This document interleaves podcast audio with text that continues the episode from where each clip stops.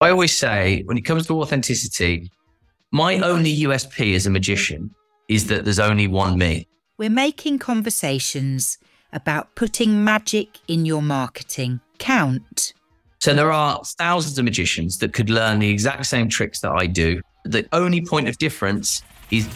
Welcome to Making Conversations Count. I'm Wendy Harris, your host, and every episode I bring you an expert in their field to help you with that particular topic. Are you missing the magic in your marketing? If you are, you're going to want to listen on as we're joined by Ben Hanlin, comedian, magician, TV presenter, and now marketing agency owner, as we dive into putting the magic back into your marketing. So, being a magician, being a mm-hmm. TV host and presenter, MC, all of these different skills that you have. I'm most interested, I think, in pull the pin. Sort of a lockdown baby, I'm guessing. How did magician end up being a co-founder of a digital marketing agency? The way this happened, it was exactly in the lockdown, as you say. So me as a magician, I was completely, completely scuppered during the pandemic. I had no audiences. All of my work cancelled overnight. And I had a lot of thinking time, which we all did. And we all started to go, we're doing this. I've been doing this thing like on a hamster's wheel for years. What else do I want to achieve? And everything I'd ever done in my life is all about me at the focus. So as a magician, performer, presenter on telly, you are the product, which is great. As you get older, you don't always want to build an entire business around you because you want more challenges. So I had that in the back of my head. Can I be part of a bigger thing? And then my best friend, Sam, is a digital marketer. And over the years, my world of making funny, entertain, entertaining content, engaging social media posts for entertainment, and his world of brands wanting to create content have gotten closer and closer together till it, me and him were having such similar conversations that I was working with brands from a creative point of view and he was working with brands from a performance point of view. And we went, hold on, why don't we create an agency where we care about the ROI and the spend and the data? Because ultimately, you're going to spend money, better give a return. But at the core of everything we do, let's create engaging content, video content, storytelling content, and put our two worlds together, really. So that's where it came out of. And it's been two and a half years and it's going well. Going well. I'm learning a lot. It's growing. It's really good. Uh, well, it's funny because when these collaborations come together, I'm on the start of a journey with a new collaborator here. And I summed it up that we had different words, but we were saying the same thing, which is a wonderful place to start off from. You've got sort of three or four different strap lines or phrases that you use in Pull the Pin. You know, your educators, first and foremost, you need to need to be letting the audience know something, telling them something. Yep insight driven. Yeah. Do you know the one I loved most? Client obsessed. There are so many mistakes made when looking to connect hmm. with your audience that often the mistake is talking all about me, my product, my company, my brand, my this, my everything else. Instead of here's what you get. Here's how it'll make you feel the reason we we say we're client obsessed is the starting point of any conversation, especially if you go down the marketing route, is you have to understand who you're talking to and what their purpose is and what they're about and where they want to be. So we know where they want to be, then we create the strategy to help you get there. So if they, what they care about, we have to care about where they want to be.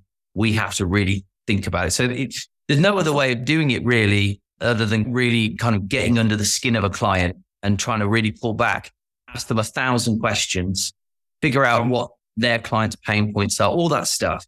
Once we figure that out, the rest should be relatively easy. We can apply whatever skills we need to on top of that. Something that I say often, which is once you run out of questions, you've gotten to the to the murkiness through the waters, haven't you? But then it leads you to being able to actually focus on the conversation. Yeah. And also there's weirdly in my other world, so this is where the two worlds cross over. So I do keynotes about engagement and connection. And I saw you were at Google. Was it Google? It's very good in, in Dublin. It's very good time.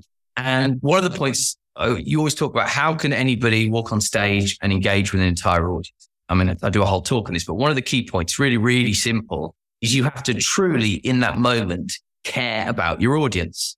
Yeah. It's as simple as, you know, I have to. Why you feel nervous, isn't it? Yeah. But the moment you stop caring or the moment you have an interaction with somebody where you don't care about them, even at a one on one level, you get disengagement and they switch off and they don't feel they connect with you. So as busy and as confident and as successful you, as you are, you can never lose sight that you have to always care about every single audience, as big or as small as it is. Which again, let's look at the client obsessed mantra. It's exactly the same. It's the same starting point that before we walk into a client meeting, we have to want to care about them. It's quite simple, really, in that sense. Yeah. I mean, I'm historically a telemarketer, which means marketing by phone. So you're qualifying in or qualifying out. Phrases like cold calling, which is pretty horrible, come to people's mind. And you go, no. And I think, you know, people say about the fear of rejection and all of this sort of business, but but ultimately, it's not until you start to have a conversation and you hear tone of voice and you start to feel a culture or a persona that might match your ideal client on paper, but then not be a good fit for who you want to work with, the sort of sort of style or workplace. Funny enough, my background was in sales back in the day in, in recruitment. And the, the, I always found the best sales because everyone thinks that sales is about who's got the loudest mouth that can, that can charm you into buying anything. But actually, the best salespeople, they're just the best listeners, right? And they basically just go, do you have a problem? What are your problems? And do I genuinely think I have a solution for your problem. And if I do, great. And if we don't, best of luck. It's like that's just, that's all it has to be. So with with pull the pin and all those other things, because things change, and I hear this all the time, sales is changing. Often that's just you know some kind of software that that's come out that's going to make your life easier, and you know, and it's complicated and it can take you backwards. For me, I prefer the sort of social selling, the storytelling that people can hear and get overused word authenticity, you know, that you're genuine about what it is that you're doing. I have a simple strategy. I live on LinkedIn. I share everything else everywhere else, but everything yep. starts with LinkedIn. That's my strategy. When it comes to sharing stories, there's lots of different pillar content and this sort of thing. And I know from the demographics of listeners that we're like the Brexit vote. We're over 50s and founders or, you know, leaders in our business, or we're that sort of young 30, don't have any kind of fear about what they're doing. I mean, it's two completely different geographics of age. But what would your recommendation be for storytelling for storytelling now with the digital landscape that we have? Let's look at some trends that we know for a fact on LinkedIn, right? So, first of all, and all of this changes, and it just so happens to be right here, right now. We talk about LinkedIn, we talk about personal branding. In three or four years' time, it might be gone somewhere else. But right now, but B2B, especially, if you want to grow, get engagement and nurture your community and reach a new community, pound for pound, that's probably the best way to spend your time, as you're saying, right? So massive tick. Something that everyone needs to understand is for years and years and years, it was all about the brands, brands, brands, brands. So if you work for a company, it's all about the company page. Now, what the way we all think these days is on LinkedIn, I don't want to hear from the company. I want to hear from the experts behind the company. That's what interests me. So I'm not going to follow Google I'm going to follow the leaders of Google because I'm interested to hear their thoughts there. So that's why personal brand is rising and rising and rising because we've seen it. We post the exact same post, one on a company page, one on a personal page, and the personal stuff gets way more engagement. So as a brand, as a company, if you've got 10 leaders, that's 10 times you could be posting and sharing your message to 10 communities. So that's essentially the landscape. So to your question, right? How do you, I suppose, how do you approach it? What's, what's the effective way of doing it?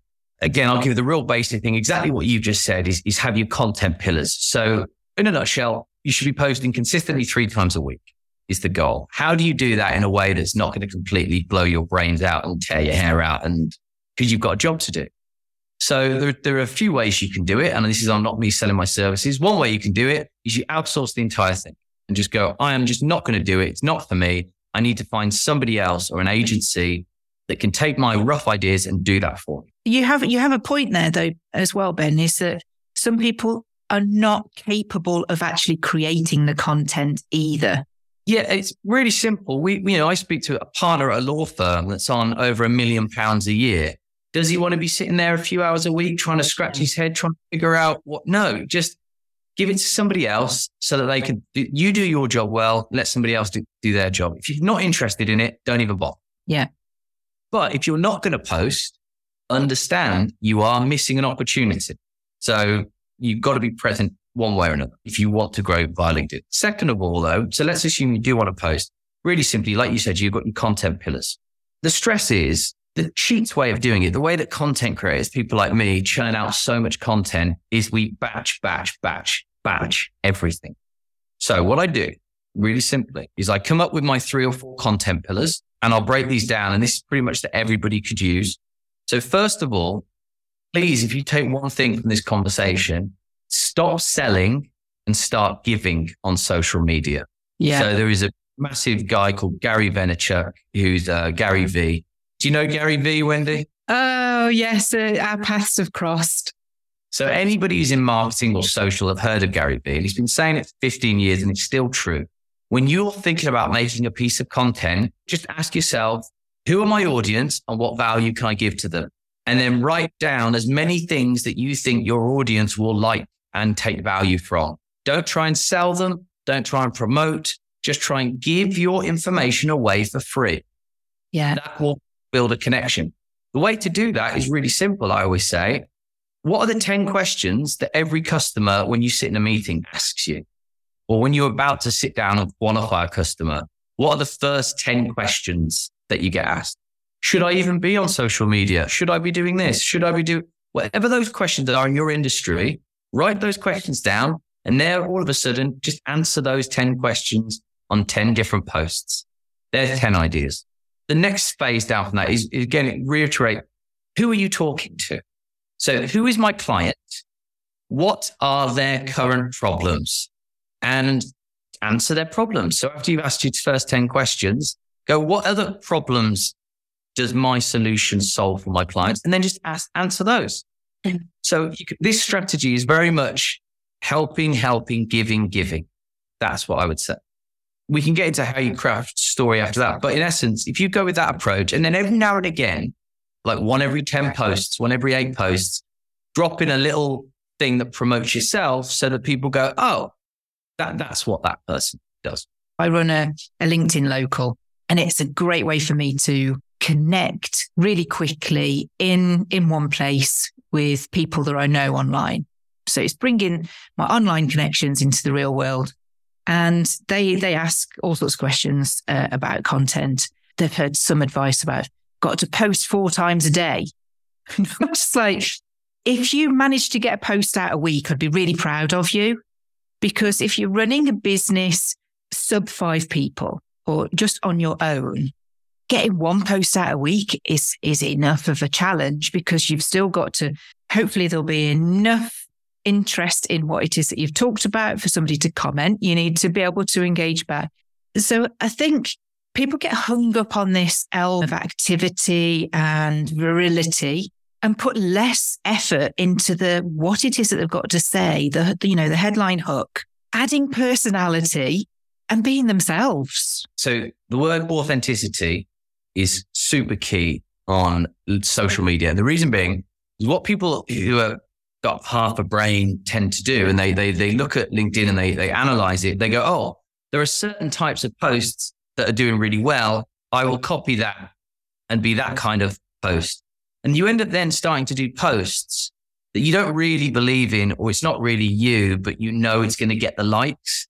The moment you go down that route, there's no consistency. You're not building a long term, authentic brand essentially. And the only thing that's going to keep you consistent in the long term is that it's always you. It's always my views. It's always my opinions. So actually, whatever comes and goes, I'm the consistent thing. Well, otherwise, isn't it always just the keys in the pint glass? I always say when it comes to authenticity, my only USP as a magician is that there's only one me. That's it.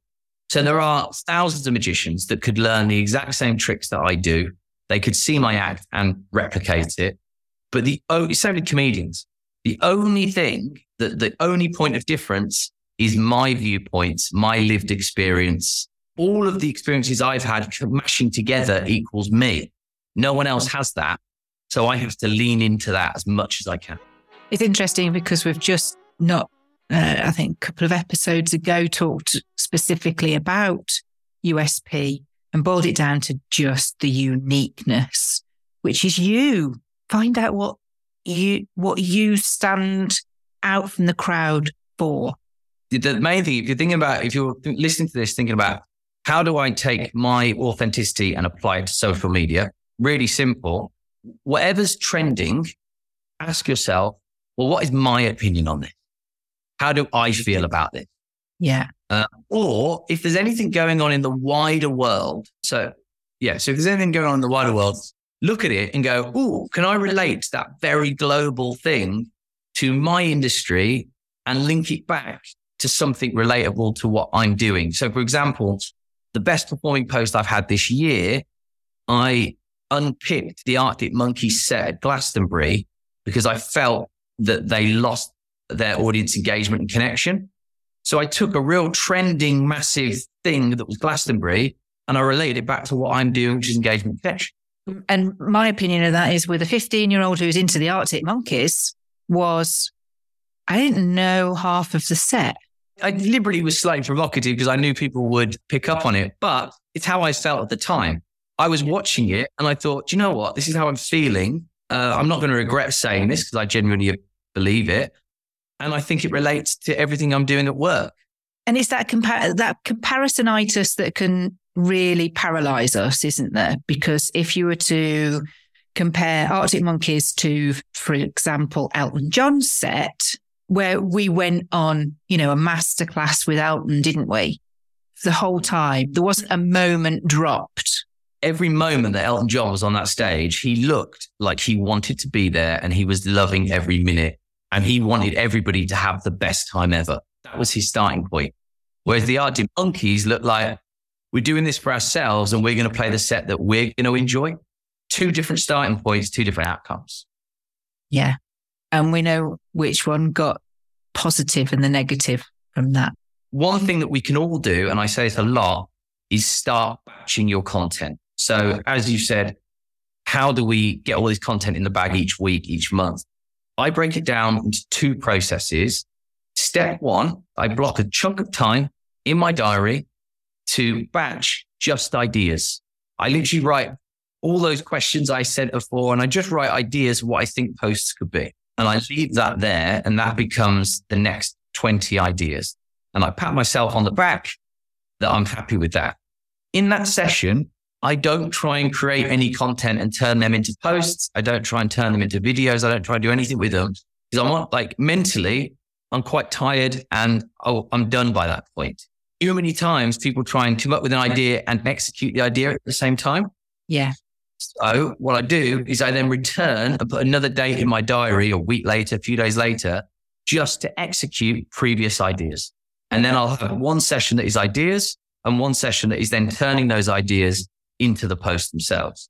And it also gives me three or four days of space to reflect. And sometimes in the four days later, I actually don't like that idea as much as I liked it four days ago. That's the advice I would always say is just have an idea session, then have a an execution. Session. Yeah. You've led me to an interesting question that I had set up my sleeve for you, which I'm sure will resonate with the listeners as well, is you mentioned a best performing post and you've talked about how you have your ideas and then you execute them. Are your favorite posts the ones that perform the best? No. Funny no. that, isn't it? The thing that happens the most, just to flip that question, is posts that I really think are going to be brilliant, do really well, get zero engagement.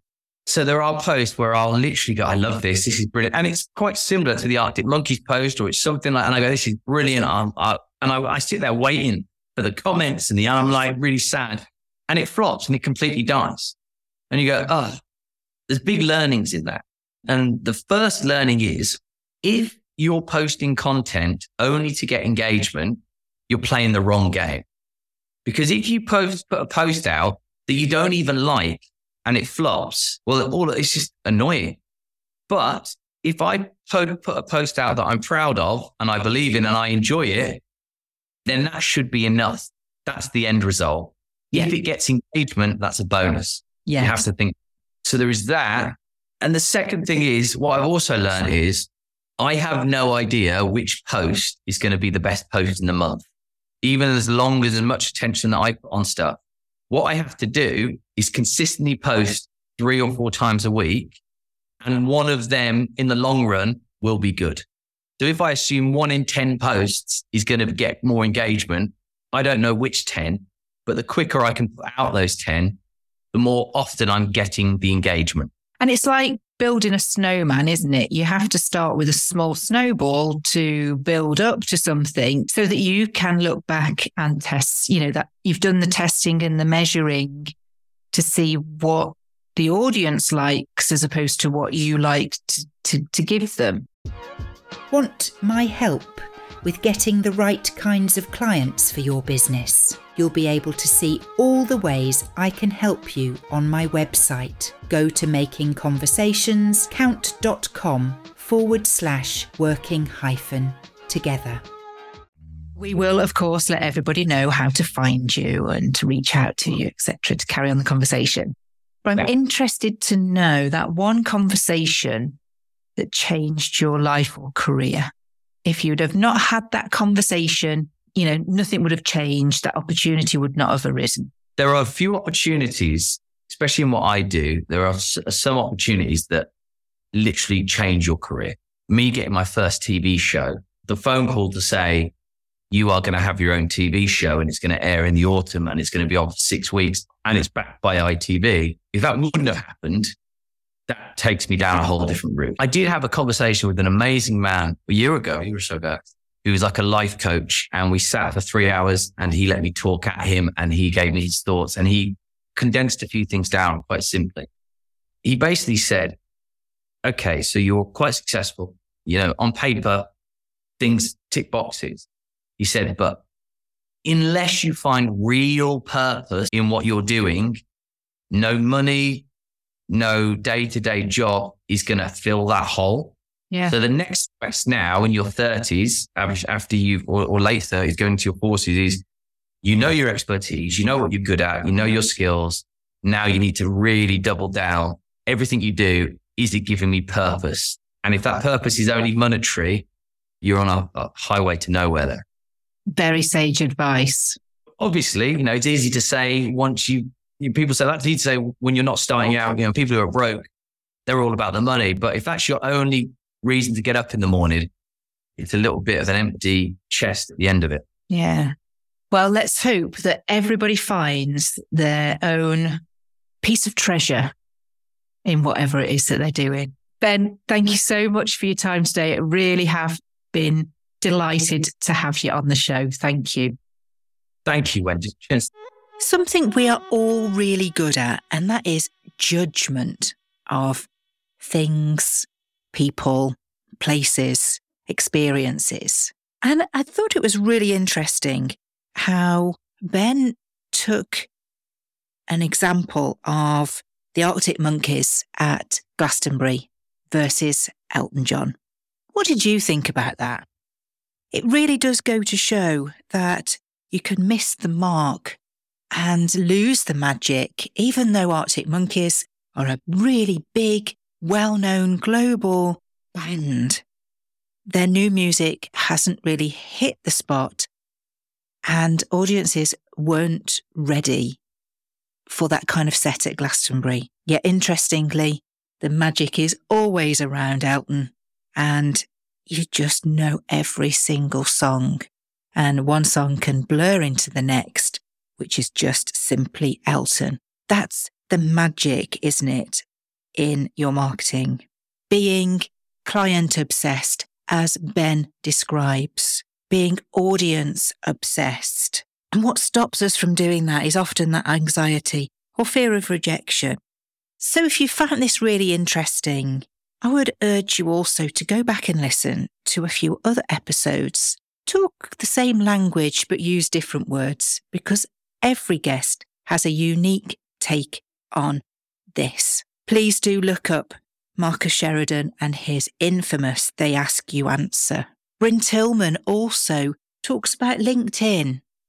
Niraj Kapoor, everybody is in sales. And Al Tepper, a great guy who really just wants you to look at the uniqueness of you in your marketing. And me, goodness, I would love to hear from you if you need help making your conversations count. Until next time, we're going to be talking to Mike Southon, the beer mat entrepreneur. Can you really have a business idea and write it down on the back of a beer mat? Oh, yes. And Mike's going to tell us all about that.